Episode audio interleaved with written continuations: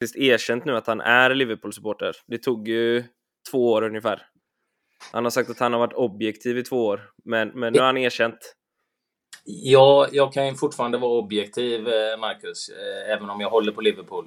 Eh, jag är ju en av de få som, som är objektiv om jag jämför med de vi umgås med, Marcus. För jag kan ju erkänna Liverpool ja, är värda att förlora och, och, och, så vidare. Men att du försvarar Arsenal är vått och torrt. Men jag är glad för din skull att det går bra. Det var ett tag sedan, så det är roligt för, dig.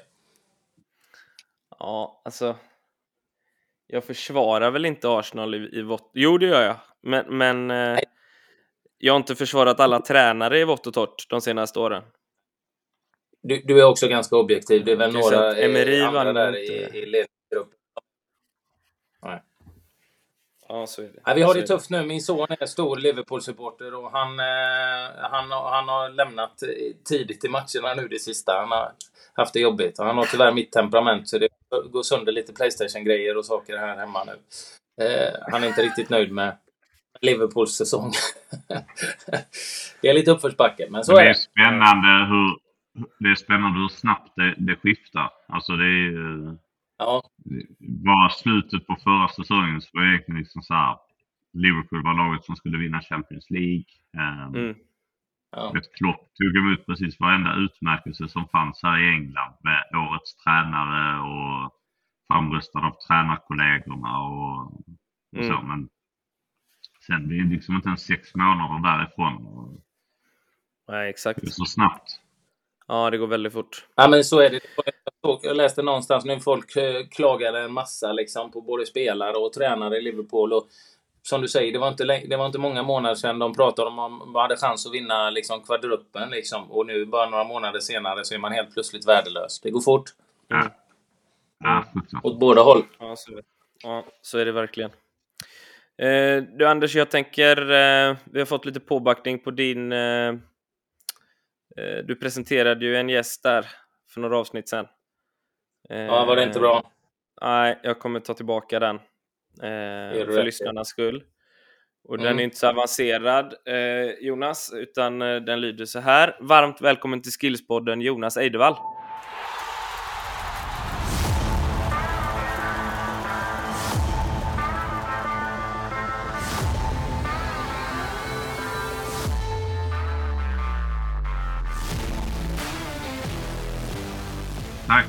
Underbart att ha någon från Arsenal eh, eh, med oss, tycker jag. Vad säger du, Anders?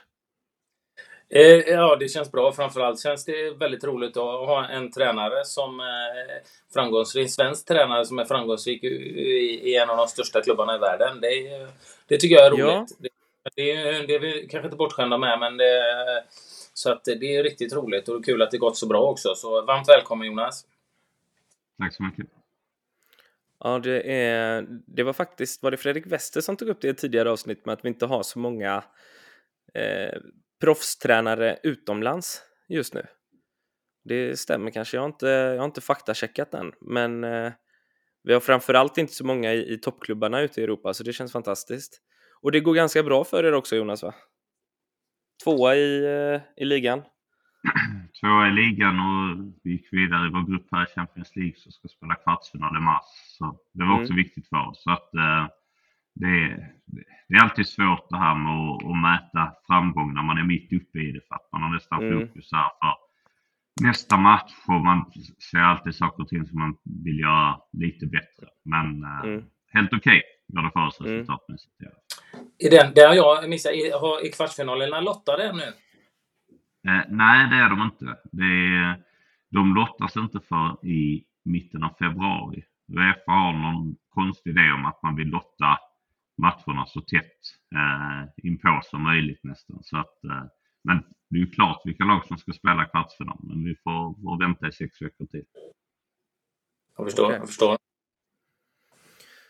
Eh, grymt. Du, eh, vi ska ta lite bakgrund eh, bara Jonas. Du, du eh, har ju varit tränare väldigt länge eh, egentligen. Eh, när, när tog du ditt första tränarjobb? Hur gammal var du då? Om man ska säga som jobb så var det sista året på gymnasiet för mig när jag var år så var jag i Malmö FFs eh, ungdomsverksamhet i, i deras mm. fotbollsskola. Det kan man säga var mitt första uppdrag. Mm. Så att, eh, det är 20 år sedan nu. Hade du bestämt dig redan då för att det var fotbollstränare du ville bli? Nej, det hade jag inte gjort. Jag hade bestämt mig för att jag ville göra saker och ting som var associerade med fotboll. Mm. Jag, eh, jag älskade att spela själv. Jag blev skadad. Jag var inte tillräckligt bra heller. Uh, sen hade jag ett stort engagemang i Malmö FF under den tiden med att åka och kolla på deras matcher. Så att jag sökte mig egentligen alla vägar in. Jag var publikvärd på, på matcherna. Jag uh, mm. uh, sökte mig som sagt till ungdomsverksamheten och hjälpte till. Men sen så var tränarbiten, det var ju något som jag kände att jag hade fallenhet för. och så mm. blev det att det tog mer och mer tid. Eh, och engagemang. Mm. Du har även studerat juridik va? Korrekt. Läste jag någonting om. Ja. Eh, och då var du även tränare samtidigt eller? Ja, det var jag. Um, ja. Så efter gymnasiet så läste jag juridik på Lunds universitet uh, och i början kombinerade jag det med att vara ungdomstränare i Malmö FF. Um, mm. Sen, jag fick inte möjligheten, jag sökte upp möjligheten själv med att åka över till USA och arbeta för ett amerikanskt företag ett år som, som fotbollstränare i New York. MLS Camps mm. hette det. Um, så det gjorde jag, tog uppehåll i, i studierna där i, i ett år. Sen när jag kom tillbaka så fick jag möjlighet att vara assisterande tränare för Lunds BK i uh, herrar division 2. Uh, och så mm. kombinerade jag det i, i, ihop med studier på juristlinjen. Mm. Fattar. Och efter Lund, vart, vart bar det av då så att säga? Mm, ja, jag var i Lund rätt så länge. I eh, mm. sex år var jag där. Mm. Tre och ett mm. halvt år som assisterande och sen två och ett halvt år som huvudtränare. De två sista åren var vi, vi gick upp från tvåan mitt första halvår som tränare och sen var vi två år i division 1 södra. Sen efter mm. det så gick jag till det som idag är FC Rosengårds damer men då var LDB FC Malmö och var ett år som assisterande tränare där. Um, tog över som huvudtränare sen och mm. uh, lämnade därifrån sen och var ett år i Danmark i Lyngby. Uh, Lyngby bollklubbs herrar och sen så mm. var jag två år i Helsingborgs IF. Uh, och sen så tillbaka till FC Rosengård i tre säsonger och sen så till Arsenal. Underbart. Härlig resa. Ja, absolut. Eh, ja. Både, både med framgångar och motgångar såklart. Och, eh, det, det, tror jag är det som oftast när man summerar kanske så försöker man lyfta fram det som har varit bra. Men det är såklart många gånger som man har stött på motgångar och i, i Lyngby till exempel fick jag och huvudtränaren fick gå efter tio månader där. Så det är också så erfarenheter som är bra att ha med sig. De är inte så roliga just där och då för stunden men de är, de är nyttiga sen utifrån hur det utvecklar en som person och hur det formar ens ledarskap och, och sätt att tänka. Mm. Hur tycker du, vad, vad, tycker du är den största skillnaden eh, på hur, hur, man tränar? Liksom om du tar Sverige, om vi hoppar eh, innan du kom till, till London och England.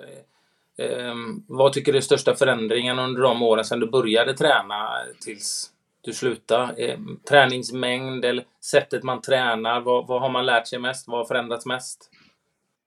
Men när jag började tyckte jag att det var väldigt mycket att man hade väldigt stort fokus runt hur man var organiserade försvarsmässigt. Men det var ett relativt litet fokus på hur man var positionerade i, i anfallsspelet. Och väldigt mycket av träningen med boll var väldigt allmän. Eh, så man spelar kanske possession-spel där man spelar åtta mot fem, men folk rörde sig helt fritt inne på en eh, eh, nästan kvadrataktig yta och det handlade mer bara om att man skulle hålla, hålla bollen inom laget. För mig var det rätt så stor skillnad när jag kom till Danmark och det var anledningen till varför jag sökte mig till Lyngby år 2014 för att jag tyckte när jag såg dem spela och när jag hade varit över där och tittat på deras träning att de hade en helt annan träningsmetodik runt hur man, hur man ville positionera sig när man hade bollen eh, och, och kunna arbeta med principer, inte bara 11 mot 11 spel men i, i allt ifrån kvadratenövningar till, eh, till, till spelövningar eh, och hur allting egentligen var mycket mer positionsspecifikt. Sen tycker jag att det är en trend som har kommit i, i svensk fotboll mycket mer efter det men det är bara att gå tillbaka till när Janne Andersson egentligen hade framgångar med IFK Norrköping. Eh, jag tyckte han var en av de första i, i svensk klubblagsfotboll då som, som började att strukturera sin, sin anfallsfas eh, och framförallt de uppspelen lite annorlunda. Eh, och gick från att svänga över en fyrbackslinje upp till en trebackslinje när de, när de hade bollen för att skapa numerära överlag för att fortfarande pressade många lag med, med enbart två forwards då. Eh, mm. Mm. Och de hade ena yttermittfältaren som kom in och blev en extra spelare i eh, central för, för att överbelasta den ytan. Och det var ju saker och ting som jag hade spenderat mycket tid då i Danmark på och sett där klubbar som FC Nordsjälland och så hade varit, varit drivande eh, ett par år tidigare. Eh, men så, så där tycker jag sett väldigt stor eh, utveckling. Eh, mm. Också hur folk byter. Det, när jag började som tränare så man hade ju ett sätt att spela eh, och det Sen kanske du kom till en plan B de sista tio minuterna eh, på matchen. Men idag så jag tror hälften av gångerna det jag har förberett laget för och tror att de ska spela en formation så kommer det laget man ska möta att spela en helt annan formation. Som de inte har gjort tidigare. Mm. Så att just den här flexibiliteten men också hur man behöver utbilda spelarna för att kunna hantera och spela mot många olika formationer tycker jag är helt annorlunda idag. Äh, än, än vad det var tidigare. Mm. Så, och den delen tycker jag är kul. Det, mm. Är den nyttig på individnivå också tror du? För spelare att liksom bygga spelförståelse och spelintelligens? Ja, det tror jag. Um, sen så tror jag det handlar ju många gånger om att, om att få ner det till de, liksom så här, vad, vad blir de grundläggande skillnaderna? Mm. För, att inte, för att inte göra det för svårt såklart, men det är men, men där tror jag, om man pratar om att man ska få en mogenhet som lag, så tror jag att det är mycket det det handlar om. Att kunna klara av att spela mot många olika typer av lag, mot många olika typer av formationer. Uh, och, och, och, vara i olika situationer i matcher. Och, och det bygger ju alltid fotboll på att folk måste ha en gemensam grundsyn på hur vi ska lösa de sakerna. Mm. För att det svåra blir när, när spelare vill göra på olika sätt. Mm. Då, är det svårt att hitta samhandling. Ja, just det. Du, du är inne lite på det, någonting som jag var lite så kritisk mot när jag spelade, det är ju lite eh, tillbaka i tiden, men jag, jag eh, var ju ofta kritisk till att vi ofta fokuserar väldigt, väldigt mycket på vad vi skulle göra när motståndarna hade bollen. Eh, ja. Och framförallt när vi mötte, vi, vi, när jag spelade i Elfsborg, vi spelade ju Europaspel under 10-12 år och framförallt när vi mötte lag som, eh, ja, som man kanske på förhand tyckte var eh, bättre eller här blir det tufft liksom. Då skulle jag säga att vi la ner nästan 80% av träningen vad vi skulle göra eh, när de hade bollen. Vilket gjorde att vi hade förvånansvärt svårt att hitta någon konstruktiv lösning när vi själva hade bollen. Eh, och eh, du är inne på det lite grann där själv och det är kanske någonting som vi har blivit bättre på i svensk fotboll. Det är någonting som jag brinner för att förändra just spelet med bollen, vad vi gör med bollen. Eh, för där tycker jag att vi har legat efter större delen av Europa, i alla fall de ligorna som rankas högre än oss eh, och inte gjort så mycket åt det. Men det är klart att en hel del har förändrats sen jag slutade, men eh, det var någonting som, som jag brann för liksom efteråt. Varför ska vi fokusera på det? Liksom? Vi hade spelare som skulle in i landslaget i Sverige, liksom unga spelare. Så vi mötte lag ute i Europa och när vi försvarade jättebra. Sen när vi vann, det blev helt stillastående. Vi hade ingen plan, ingenting. Mm. Jag tror det är en vanlig fälla man går in i. Vi hade ett positivt exempel nu när vi spelar mot Lyon som är regerande mästare i Champions League borta här i höst. Men en av de viktigaste fokuspunkterna för oss i den matchen, det var att ha perioder av långa bollinnehav.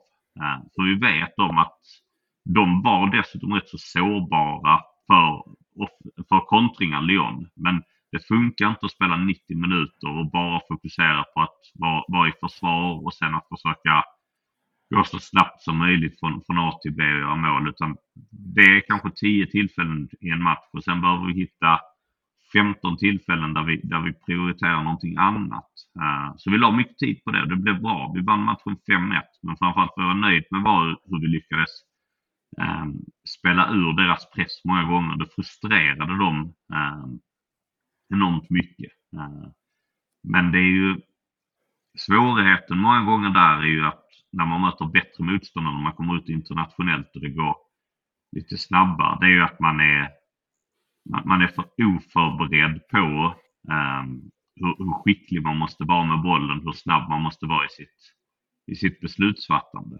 Och det vet jag inte om du upplevde Anders när du var i England, men en av de stora skillnaderna som jag har upplevt när jag har kommit över hit, det är kravställandet på det, på det tekniska utförandet. I Sverige har jag upplevt många gånger, vi har ett väldigt högt kravställande när det gäller arbetsinsats, när det gäller att underordnar sig lagets idéer. Det är så non-negotiables för oss. Mm.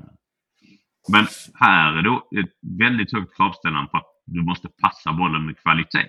Äh, från, från spelare A till spelare B. Och mm. gör du inte det så, så är det underkänt. Äh, och det genomsyrar ju både träning och match. Och det har blivit lite en ögonöppnare för mig när jag kommit över hit. Och så här. Vi har varit för mjäkiga i, i Sverige och i de miljöerna jag varit med. med att accepterat för mycket dåliga tekniska beteenden. Och mm. mer varit så här, och du gör ditt bästa istället mm. för att säga, att du måste träna mer. Uh, vi, vi, vi måste nöta på det här ännu mer för att du ska bli ännu bättre. För att om vi inte gör det så finns det inte en chans att vi kan komma ut och spela mot bra lag i Europa och vara framgångsrika med det sättet vi vill spela på. Så, så det tycker jag var intressant. Jag vet inte hur du upplevde det. Nej, alltså det, det, det är ju inte för att eh, halshugga varken mig själv eller Southampton, men så, det, var ju, det var ju ingen toppklubb i, i England som, som Arsenal är. Och där var det väl lite mer likt Sverige att eh, man skulle göra, jobba för laget, det var det viktigaste och du skulle vara fysiskt eh, bra. Liksom. Det var också lite mindre krav på det tekniska. Eh, mer, mer, mer viktigt är att göra försvarsspelet, sätta positionsspelet, liksom jobba, springa upp och ner. Eh, så att eh, men du är inne på någonting som jag också tycker är ett stort problem i Sverige och det, man går tillbaka till, jag vet återigen att det har förändrats mycket, men det är de kraven som vi har haft i Sverige. Det är, titta på det där, det var samma, jag har tagit det så många poddar nu så folk är säkert trötta på att lyssna på det, men vi fick göra konditionstester, vi fick göra styrketester och fick, jag var en av dem som fick komma in och löpa extra på den lediga dagen. Men vi hade ju inga krav överhuvudtaget på de som inte kunde passa ordentligt, de som inte hade någon bolltart. De fick ingen hjälp att komma in och träna extra på det. Så det är ju lite hand i hand med det du säger att vi ställde inga krav på de bitarna och jag vet inte om det är så stor skillnad för jag tror fortfarande att det är för dåligt med individuell utveckling av de som behöver bli bättre tekniskt och med en passningsspel. Eller spela på rätt fot, spela med rätt hastighet i passningarna för att ge din medspelare mer tid. Vi jobbar inte individuellt med det, är min uppfattning fortfarande, fast den har gått 20 år sedan jag slutade, det inte, men eh, sen, sen de här testerna som man gjorde. I, så att eh, jag förstår. Det, det, är frustrerande tycker jag. Vi har inte dem. Vi är spot on på det med de här kraven i Sverige. Jag, ty jag tycker också, om jag får flika in snabbt på det, jag tycker också, även om vi inte ställer tillräckligt höga krav på den tekniska färdigheten att, att passa en fotboll, så tycker jag heller inte att vi är speciellt bra på att förklara innebörden med att sätta en bra passning. Varför ska vi slå en passning på ett visst sätt? Varför ska vi slå den framför spelaren och så vidare och så vidare i ung ålder? Det märker jag när vi har, när vi har tränat eh, yngre, både killar och tjejer, att det är så här, ja men jag ska sätta den hårt varje gång. Ah, det beror lite på vad, vad din medspelare som tar emot bollen ska göra med bollen. Och det tycker jag också vi har varit lite svaga på för liksom lära ut egentligen. Jag vet inte hur det ser ut i England, eh, Jonas? Nej, jag, jag, tycker, jag har jobbat en del med ungdomsfotboll också. Jag tycker ungdomsfotboll är, är komplext i det fallet att man är Oftast har du såklart en homogen grupp i ungdomsfotboll med, med där spelarna är, är ungefär lika bra. Den, den fördelen har du med när du kommer och, och jobbar med proffsfotboll och, och A-lagsfotboll. Vilket gör att detaljer som till exempel hur hårt du slår en passning. Det är klart att om du är en jättebra spelare i ett, i ett lag där du kanske spelar med tio andra som inte är jättebra. Helt plötsligt mm. behöver du börja passa bollen mycket lösare för att de ska kunna klara av att ta emot din, din passning. Eh, men mm. hade du spelat med, med bättre medspelare så hade du haft mycket mer fart i, i, i passning för de hade haft en bättre första touch. Eh, mm. Du hade spelat bollen mycket mer på ytor istället för att du hade haft spelare som hade varit duktiga på att förstå att de kommer röra sig in i de ytorna.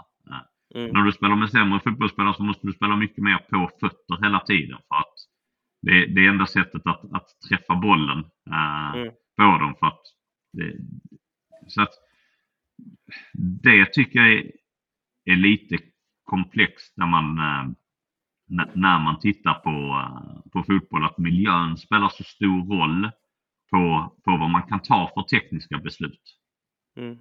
Så att, och, och det glömmer man ibland bort lite grann när man pratar om hur vi, hur vi ska skapa bra miljöer eh, för, mm. för att utveckla riktigt bra fotbollsspelare. Eh, mm.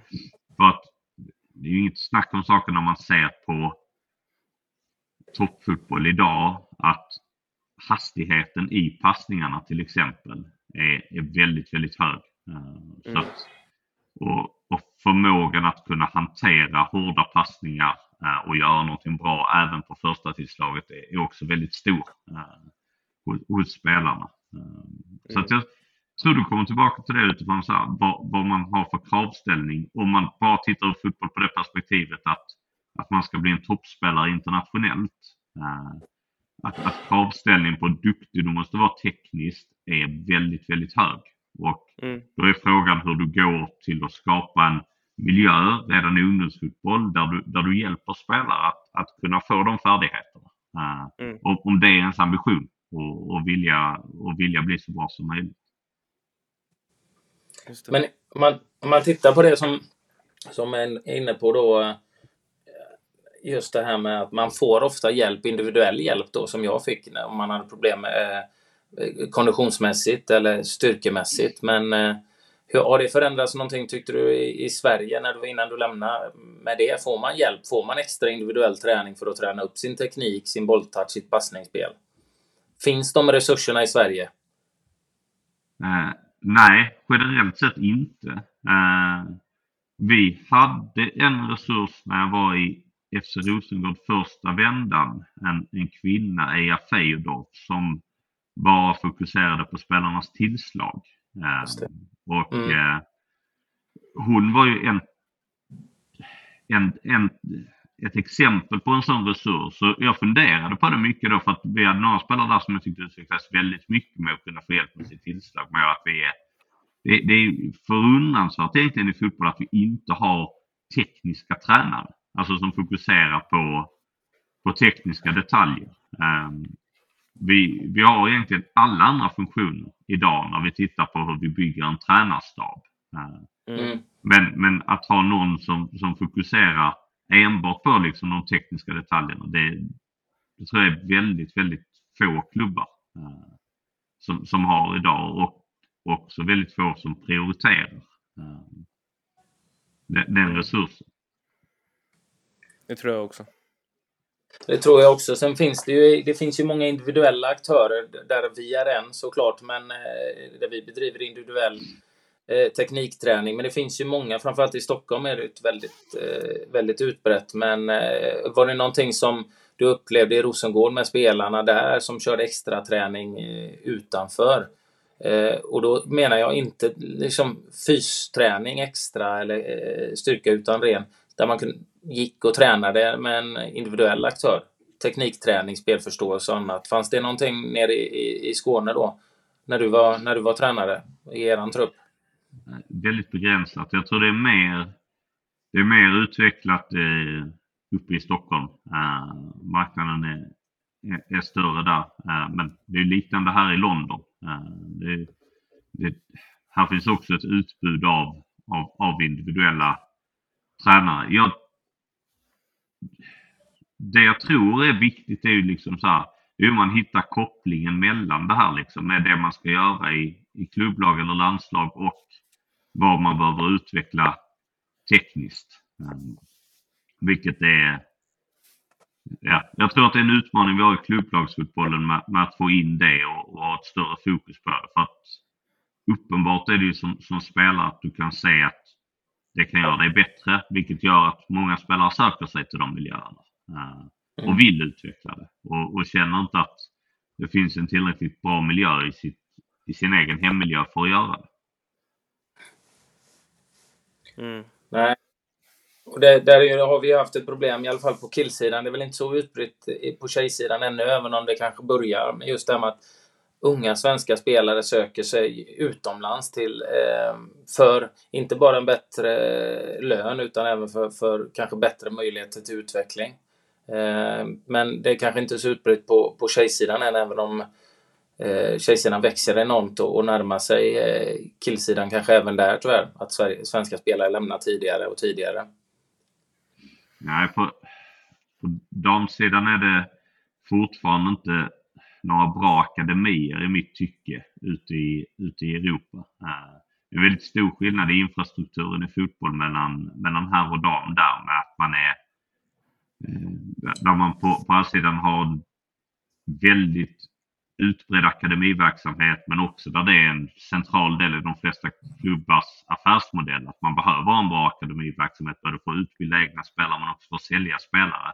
Så finns inte den ekonomin än på mm. damsidan vilket gör att man inte investerar de pengarna vilket gör att jag tror att på ur ett utvecklingsperspektiv så kan du lika gärna stanna hemma i Sverige idag som att komma till England till exempel om du är ute efter en bara utbildningsverksamhet i, eh, i ung ålder. Jag tror ändå det kommer påverka i det långa loppet. Alltså titta på de stora klubbarna ute i Europa nu. Ta Arsenal som ett exempel. Eh, faciliteterna som Arsenal har kan ju inte någon svensk klubb mäta sig med. Egentligen. Nej, det är klart att det är en annan ekonomi i, i fotbolls klubbarna så. Det är klart. Mm. Det, det, mm. blir ju så på något sätt. Alltså utifrån vad man kan lägga för resurser på, på gräsplaner och, och, och inomhushallar och, och allt. Det, mm. det, det, är klart att det inte går att jämföra. Det, det, det, är helt andra, det är olika skalor i, i fotbollsekonomin. Tror du att det handlar eh, endast om resurserna? När alltså, det kommer till faciliteter? Ja, men eh, fotbollsutveckling överlag. Eh, nu när, nu när, när damfotbollen liksom ökar så kraftigt och framförallt med hjälp av de stora klubbarna. Eh, Sverige har ju varit världsledande i många år egentligen på damsidan. Vilken roll kommer Sverige behöva ta de närmsta 10-15 åren på damsidan? Jag tror samma som på här sidan. Uh, Alltså mm. utifrån att det, det är samma länder egentligen nu som eh, investerar stort i, i damfotbollen på eh, alltså ett globalt perspektiv. Eh, mm. Och Sverige har ju varit bra eh, för att man var relativt tidigt med att hade många utövare i, i damfotbollen mm. och vi har ju ett system som med ideella ledare som har ju varit relativt likvärdigt om man tittar på breddfotbollen i Sverige när det gäller dam och herrfotboll. Eh, mm. Vårt, vårt föreningssystem har ju gjort att vi, vi, vi har kunnat erbjuda hyfsade möjligheter till förhållandevis många spelare. Eh, mm. Och när det inte har varit samma sak ute i, um, ute i Europa så har vi haft en fördel med det. Men nu här kommer det bli såklart blir, blir svårare och svårare för det. Och vi, eh, det är inte så att det, det har gjorts en massa bättre saker på damsidan i svensk fotboll än vad det har gjorts på herrsidan. Alltså det är ju samma, samma idéer i, i grund och botten. Det är bara att konkurrensen har varit mycket mindre på damsidan jämfört med, med herrsidan. Mm. Mm. Vad, vad, om du skulle, skulle du vilja se någon förändring? Är det någonting du skulle vilja se att vi tar in i Sverige? Jobbar, att vi jobbar annorlunda på något sätt? Det är en väldigt bred fråga. Det är svårt, svår att svara på såklart. Men du är inne på det, det här med, med eh, kravställning eh, på, på eh, annat än, än fys och så. Men är det någonting annat som du känner att eh, om du skulle komma tillbaka till svensk fotboll så skulle jag ta in det från, från dina erfarenheter i England så här långt? Ja, men och det grundar sig lite grann på, på rösten. Jag tycker det är en bra fråga. Jag har funderat mycket kring det. För att man är i... Om, om man skulle börja prata om ungdomsfotboll och man skulle säga att i, idag om du ska börja med att du sätter ut spelarna och de ska spela eh, till exempel så är jag av uppfattningen att de lösningarna som du kommer att välja som spelare när du spelar fotboll, det är de lösningarna som du behärskar. Du, innan du får bollen, om man ska prata om att man ska förbereda sig liksom, och, och vad jag ska ha för plan när jag får bollen, så kommer du att välja mellan den, de typer av aktioner som, som du kan. Eh, om, om, du bara kan slå korta passningar så är det allt du kommer att titta efter. Till exempel. Eller om du bara kan passa bollen med din högerfot så, så är det bara den typen av passningar som, som du aktivt kommer att söka för. Eh, och fortsätter du bara att spela fotboll på det sättet så kommer du bli utveckla den förmågan och välja mellan den typen av passningar och aktioner som du kan göra om och om igen. Men om du vill lära dig någonting nytt om du vill göra andra typer av passningar, om du vill lära dig passa med vänster fot eller du vill lära dig passa bollen i luften eller om du vill kunna skarva bollen förbi en motståndare så är jag av åsikten att då behöver du träna på det innan. Eh, och du behöver skaffa dig en så bred teknisk repertoar som möjligt. För att när du har gjort det så, så kan du nu välja mellan många olika lösningar. Och har du skaffat dig en tillräckligt bra och effektiv teknisk repertoar så, så borde du nu kunna ha lösningar i, i princip varje situation som, som uppstår på fotbollsplanen. Men jag tror inte att du kan utveckla det till det bara genom att vara i, i spelsituationer. Jag tror att du, du behöver lägga mycket tid och det här är även i seniorfotboll, lägga mycket tid på att nöta in tekniska detaljer som du vill ska hända under spelet sen. Sen så behöver du fortfarande träna på beslutsfattandet och det kommer alltid vara spelarens beslut men du behöver lägga mycket tid på det och kravställningen då när vi kommer till det behöver vara väldigt hög. Jag, jag tycker för många gånger när man tränar fotbollsteknik att eh, kravställningen på vad man tycker är bra eller inte blir, eh, blir, blir för svag. Okay. Eh, jag, jag tycker när man tränar att ska du bli bättre på någonting så, så det, då kräver det ditt yttersta hela tiden. Och om du ska slå en passning mellan eh, spelar A och B och du har ingen avgränsning i precision. Eh, du har ingen avgränsning vad nästa spelare ska göra med bollen till exempel. Så kommer du acceptera mängder av konstiga passningar dem emellan. Eh, men om du skulle sätta upp en, eh, en, en smal port till exempel där passningen måste gå igenom och du sätter upp den tillräckligt smal så att den här spelaren kommer bara klara av det sju gånger av tio. Även om han eller hon gör sitt absolut bästa. Helt plötsligt så börjar du träna på en detalj i alla fall. Uh, här nu utifrån att göra passningen mer, mer precis. Uh, och du kanske ska träna på, på tid så att man måste klara av att göra det tekniska momentet snabbare. Men hela tiden hitta någonting som, um, som nästan till pressar spelaren till, till, att behöva bli lite bättre än det var, var igår. Uh, det tror jag mycket på. Men jag tror att vi har, risken är att man tappar det här med att man börjar nästan med spelet idag istället för att börja titta på vad, vad kan spelaren eller spelarna göra tekniskt. Eh, finns det saker och ting som jag vill att de ska kunna göra tekniskt som de inte kan idag, då måste jag prioritera det liksom i teknikträning för att sen kunna ta in det i spelet. Det kommer aldrig komma i, i spelet naturligt om inte spelarna är bekväma med att göra det innan. Nej, jag är helt enig. Jag tycker det är superintressant och jag håller med dig till 100 procent. Eh, och det är ju bara frågan hur liksom vi kan träna de här, för i svensk fotboll så är vi kanske två tränare, liksom, ibland kanske i de största klubbarna tre tränare och så har du 25 spelare och så ska du kunna bryta ner och jobba med de här momenten då individuellt egentligen för att de ska utöka sin repertoar och också göra det med kvalitet, matchlika situationer och med en hög intensitet så att det blir realistiskt. Eh, det är därför jag hävdar att vi behöver få in mer individuell träning eh, och teknikträning eh, i, i, i svensk fotboll. Eh, just för att det är enda sättet att kunna utöka de här, eh, den här repertoaren som du pratar om. Ja, men man får ju också tänka så här, varför är vi så få tränare kopplade till ett lag? Var är... Alltså uppenbarligen kommer det här kulturellt från fotbollen till och med ur ett globalt perspektiv. Men tänk dig själv att du skulle kommit in och du skulle börja spela tennis och du skulle haft 30 spelare på 15 olika planer och så hade du haft en tränare som gick runt där och, och jobbade med de här 30 spelarna. Mm. Folk hade ju tagit bort sina barn från tennis liksom inom inom två veckor och sagt det här funkar ju inte. Du har ju, vi har varit här nu på två träningar och du har inte hjälpt mitt, mitt barn en enda gång med hur eh, han eller hon ska slå till bollen. Hur, hur, ska, hur ska man lära sig spela tennis? Men i fotboll gör vi, gör vi ju det. Det kan ju vara en tränare på 30 stycken spelare. Och vi kanske ger en instruktion individuellt till spelaren så här, var tionde träning. Eh, om man hårdrar det. Och någonstans har det ändå blivit accepterat. Um,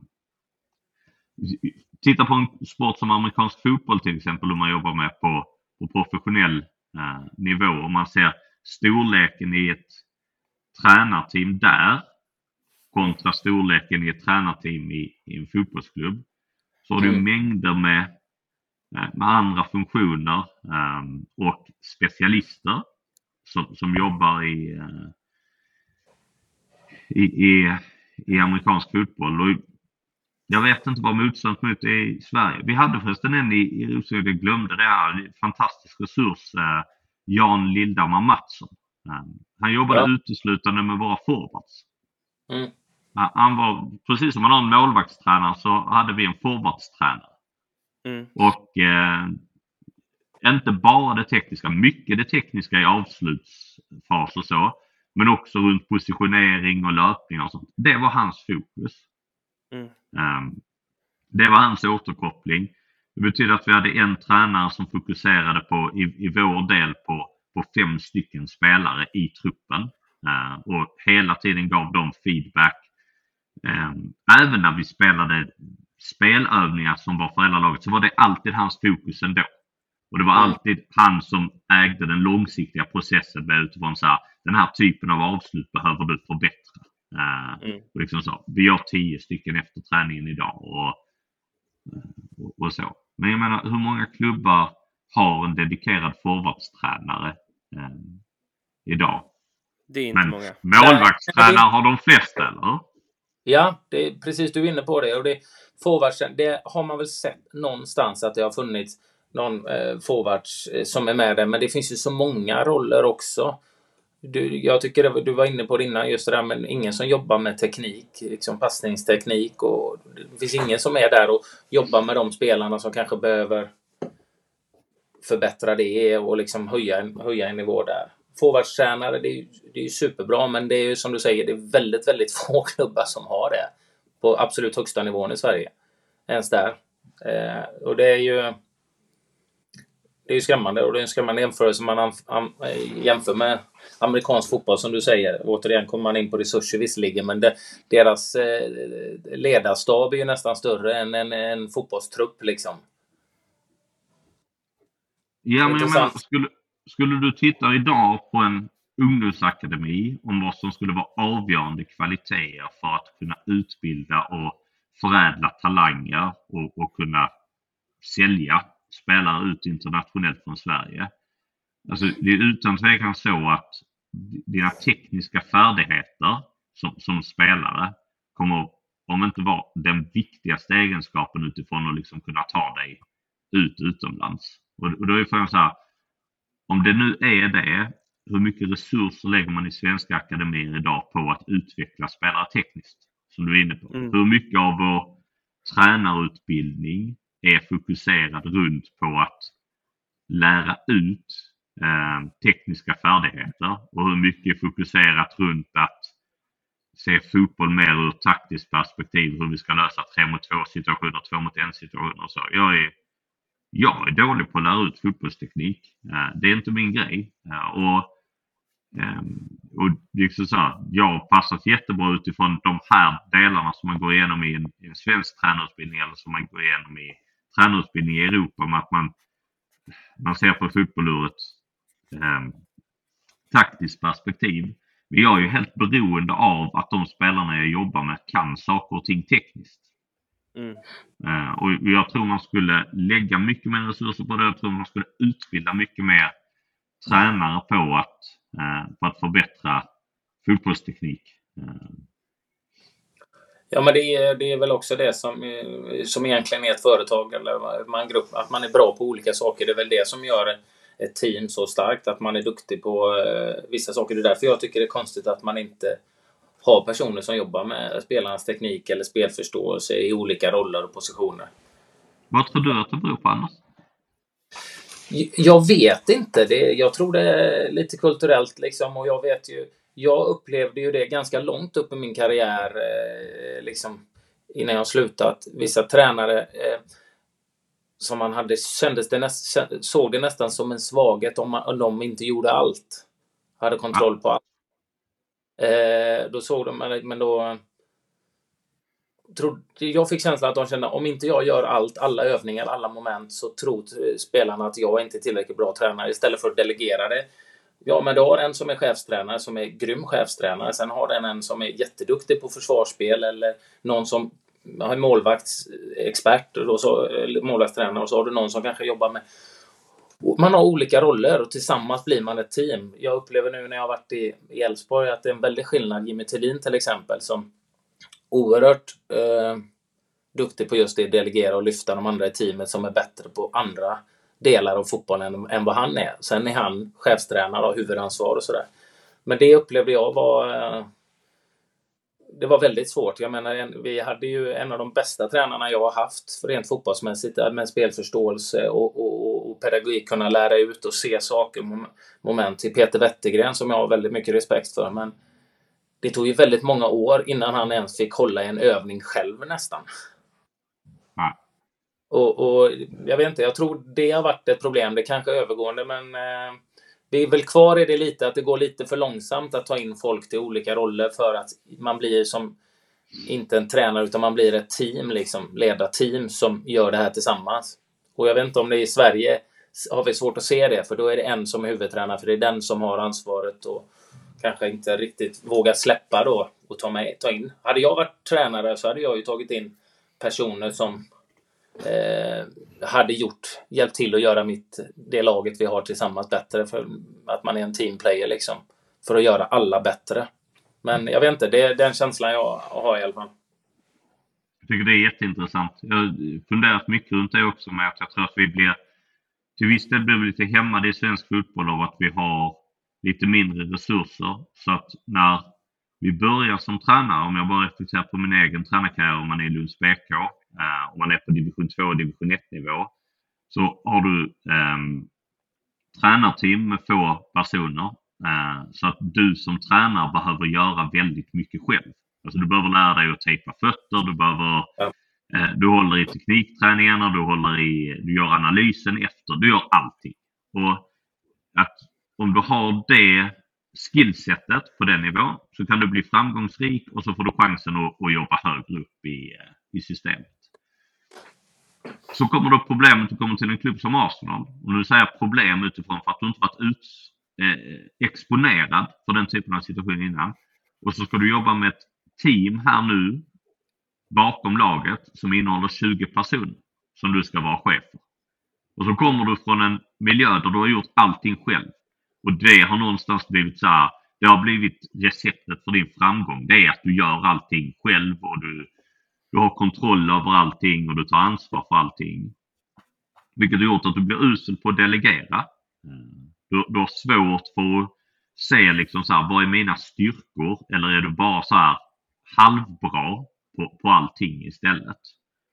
Och, så, och det är ju ett helt annan typ av ledarskap att, att vara duktig på att delegera och ge ansvar till andra människor och um, hur, hur coachar jag andra människor i det? Hur är jag ett stöd? Hur ser jag liksom till att utveckla verksamheten? Och jag kan känna när jag kom till en klubb som Arsenal och säga jag tycker det är jätteintressant men jag är så dåligt förberedd på att vara ledare i en sån här stor organisation. För jag har aldrig varit exponerad för. Och Nej. tittar vi i svensk klubblagsfotboll så har vi väldigt få klubbar som är så pass stora så att man skulle haft 20 tränare eller så här, övrig personal bakom laget. Um, oftast kanske du inte ens har hälften av det. Men det, det ställer ju helt andra krav i ditt ledarskap och från det att du kanske har din uteslutande tid spenderar du med kontakt med spelare så spenderar jag mer tid idag med kontakt med andra tränare eller annan personal som i sin tur kommer ha kontakt med spelarna. Vilket mm. gör att det blir jätteviktigt för mig att, de, att vi alla har en gemensam tanke runt så här, vilken kultur vi vill ha, vad som är viktigt, vad våra prioriteringar är. Så att spelarna kan, kan höra samma röst i princip eh, när, när det gäller de bitarna. Vilket betyder att man behöver få med alla på båten hela tiden. Vilket är väldigt enkelt när man har en liten organisation. Men det är en stor utmaning när man har en större organisation. Eh, och tittar man utifrån tränarutbildning och vad vi i svensk fotboll så har vi, har vi väldigt lite erfarenhet av det. Vilket gör att jag tror att vi får många huvudtränare i svensk fotboll som är dåliga på att delegera. För det har inte varit, det är inte vägen till framgång att lyckas i, i våra miljöer. Utan när du börjar i antingen ungdomsfotboll eller seniorfotboll på lite lägre nivå så är du i små organisationer där framgången är att du gör allting själv. Ja. Mm. Uh, och den typen av ledare som är, som är skickliga på att delegera, jag tror inte de får framgång i, i de miljöerna. För de, de delegerar till folk som inte är tillräckligt duktiga. Uh, och så blir det att de får dåliga resultat och så får du aldrig chansen högre upp i seriesystemet. Uh, så jag tror tyvärr att många som har den ledarstilen faller ifrån i vårt system. Uh, för de får inte möjlighet att jobba med tillräckligt duktiga medarbetare tidigt i, uh, i deras tränarkarriär. Nej. Mm. Ja, superintressant. Nej. Verkligen. Du, eh, Anders. Vi, ja. eh, jag tror vi har kommit till, eh, till din stående fråga som lever vidare. Ändå. Alltså den gör... Men, ja, det gör den. Det gör den, det gör den. Du har ändå dömt ut den i typ 10 avsnitt nu ju. Ja, men det, vi har inte så många som är emot det. Så det blir Nej. liksom ingen friktion. Jag tror inte... Vi har hört Jonas lite här i början eh, prata om det. Men mm. eh, jag tror jag kan gissa vart han står i frågan ändå. Jag, jag ska försöka att inte... Eh, påverka svaret. Ja, påverka svaret genom att göra, ja, göra frågan så lång som jag brukar utan bara ställa den kort och koncist till Jonas. Min stående fråga, lite förkortad, är rondo, kvadrat, rektangel. Du känner till övningen. Är du ja. för eller emot? Eh, för. För, det är bra. varför, jag, varför jag säger innan, det är ju lite grann jag tycker det är en fantastisk övning, men det kan också vara en blaha-övning som ibland många tränare jag haft i Sverige. Om man bara ställer, ställer upp en kvadrat och så går tränarna därifrån och spelarna får eget ansvar och många gånger blir det bara att man står och latchar och det kan vara roligt ur sociala synpunkter att man skrattar lite och man behöver slappna av men Eh, jag tycker som, och jag har haft flera tränare som, som, som eh, Lars Lagerbäck i landslaget som varje gång vi tappade bollen med kortpassningsspel fördömde det för att, för att vi hade gjort kvadrater. Eh, Magnus Haglund i Elfsborg likaså. Han sa ah, nu får ni köra det här en kvart här liksom och så gick han och förberedde resten av träningen. Medan jag tycker rektangel till exempel 6 mot 3 är en eh, fantastisk övning där du rör dig, du får alla mom moment. Själv gör jag den med två småmål vid, vid sidan, så de tre som jagar tillsammans i mitten eh, till exempel ska försöka vinna boll, men inte bara rensa ut den utan försöka slå en passning ut i någon av de här ytorna, de småmålen. Du får direkt återerövring, men du får det här med spelavstånd, att spela ut när ska du använda ett tillslag, när ska du använda två, vilka ytor ska du ta, du får lite mer rörelse i en rektangel. Det är därför jag tycker den är så väldigt, väldigt bra, men eh, eh jag brukar vara lite ledande i mina frågor, men tar den lite kort. Men använder du den av din träning och den går att göra i, i, i så många olika varianter med, med, med olika teman och så vidare. Men är det någonting som ni använder, du använder dig av och uppskattar? Ja, jag ska egentligen svara lite längre på din fråga för att vi, jag var som den typen av tränare som du tog upp här i din fråga ja. tidigare i min tränarkarriär. Jag satte upp kvadraten och så gjorde jag andra saker. Och så eh, var det mycket latch och det var tunnlar och, och så. Det var tidsfördriv som spelarna tyckte var kul. Eh, jag vet inte hur utvecklande det var. 2013 så åkte jag på ett studiebesök till Japan i december hos det japanska fotbollsförbundet. Eh, jag tyckte att damlandslaget i Japan spelade en fantastisk passningsfotboll då. De hade vunnit VM 2011.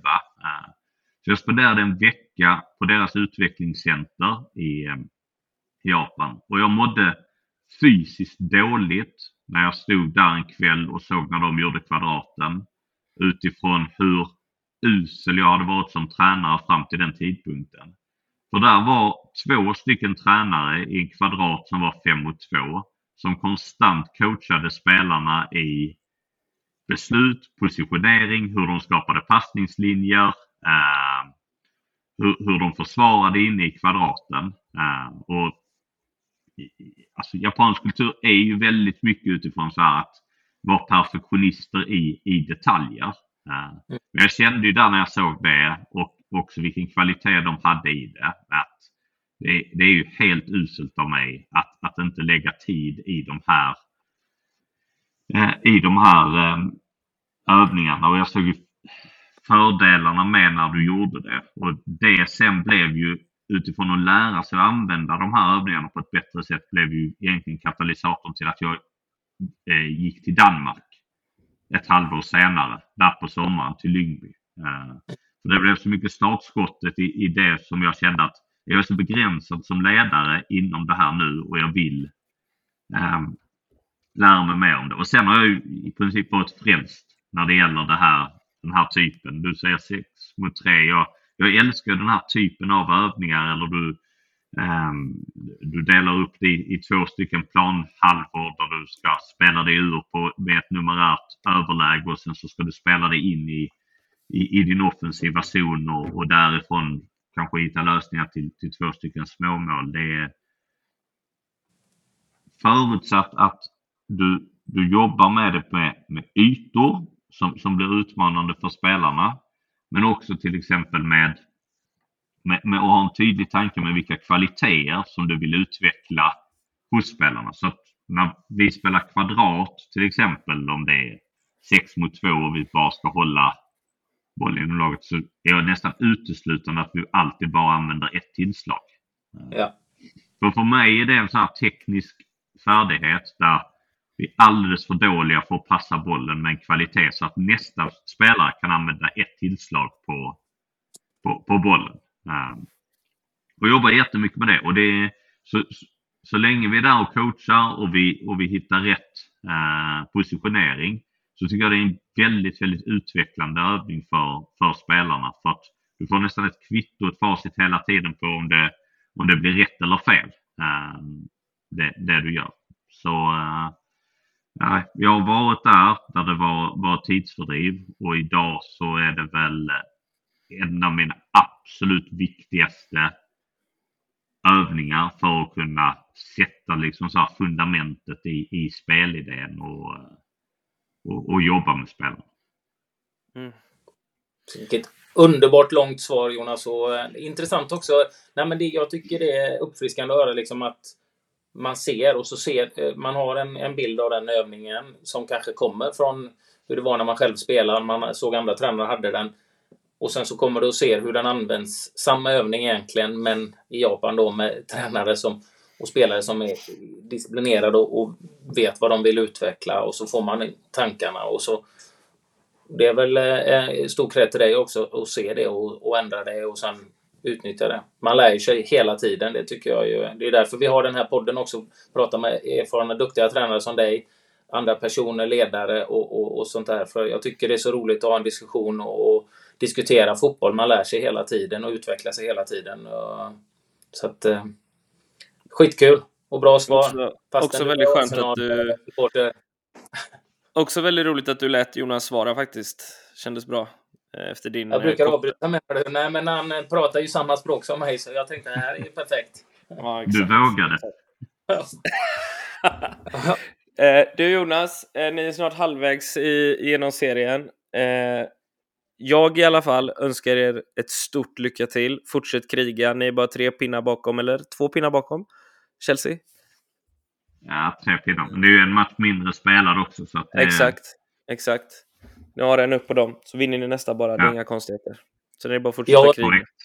Jag önskar ju självklart lycka till också Jonas. Det ska bli väldigt eh, spännande att följa er och följa dig eh, vidare här. Stort lycka till! Ja, Liverpools damer ligger väl på en nionde plats eller någonting tror jag. Så att, uh... Det är lite dålig uppkoppling här, jag hör inte riktigt vad du säger. det är så. Nej, jag fattar, jag fattar. Och att jag mutat dig också. det är bra. Stort lycka till Jonas. Stort tack för att du var med och snackade lite med oss. Eh... Ja, tack så mycket. Tack. Väldigt trevligt. Nu ska jag ut i backen. Wish me luck, som man säger. Detta kan bli sista Skillspodden-avsnittet, som sagt. Jag hoppas inte du bryter det. Börja med att överleva liften som sagt. Jag skulle, ja, jag skulle lagt ja, fokus till att börja med där innan du liksom Bara åka lift. mycket med att du ska komma ner. Ner kommer du alltid. På, ja. på ett eller annat sätt liksom. Sen om du ja. åker snöskoter ner där för du har brutit ihop i backen så kommer du komma ner ändå. Liksom. De ja, kommer och hämtar dig. Fan Jonas, det, jag, jag kommer ta med mig det som ett mantra ut i backen nu. Jägermeister är viktigt har jag hört. Ja, bra. Där stänger vi denna podden tycker jag. Ja. Nej, mycket bra. Tack för idag grabbar. Tack. Ha det gott. Hej. Samma. Hej. Hej.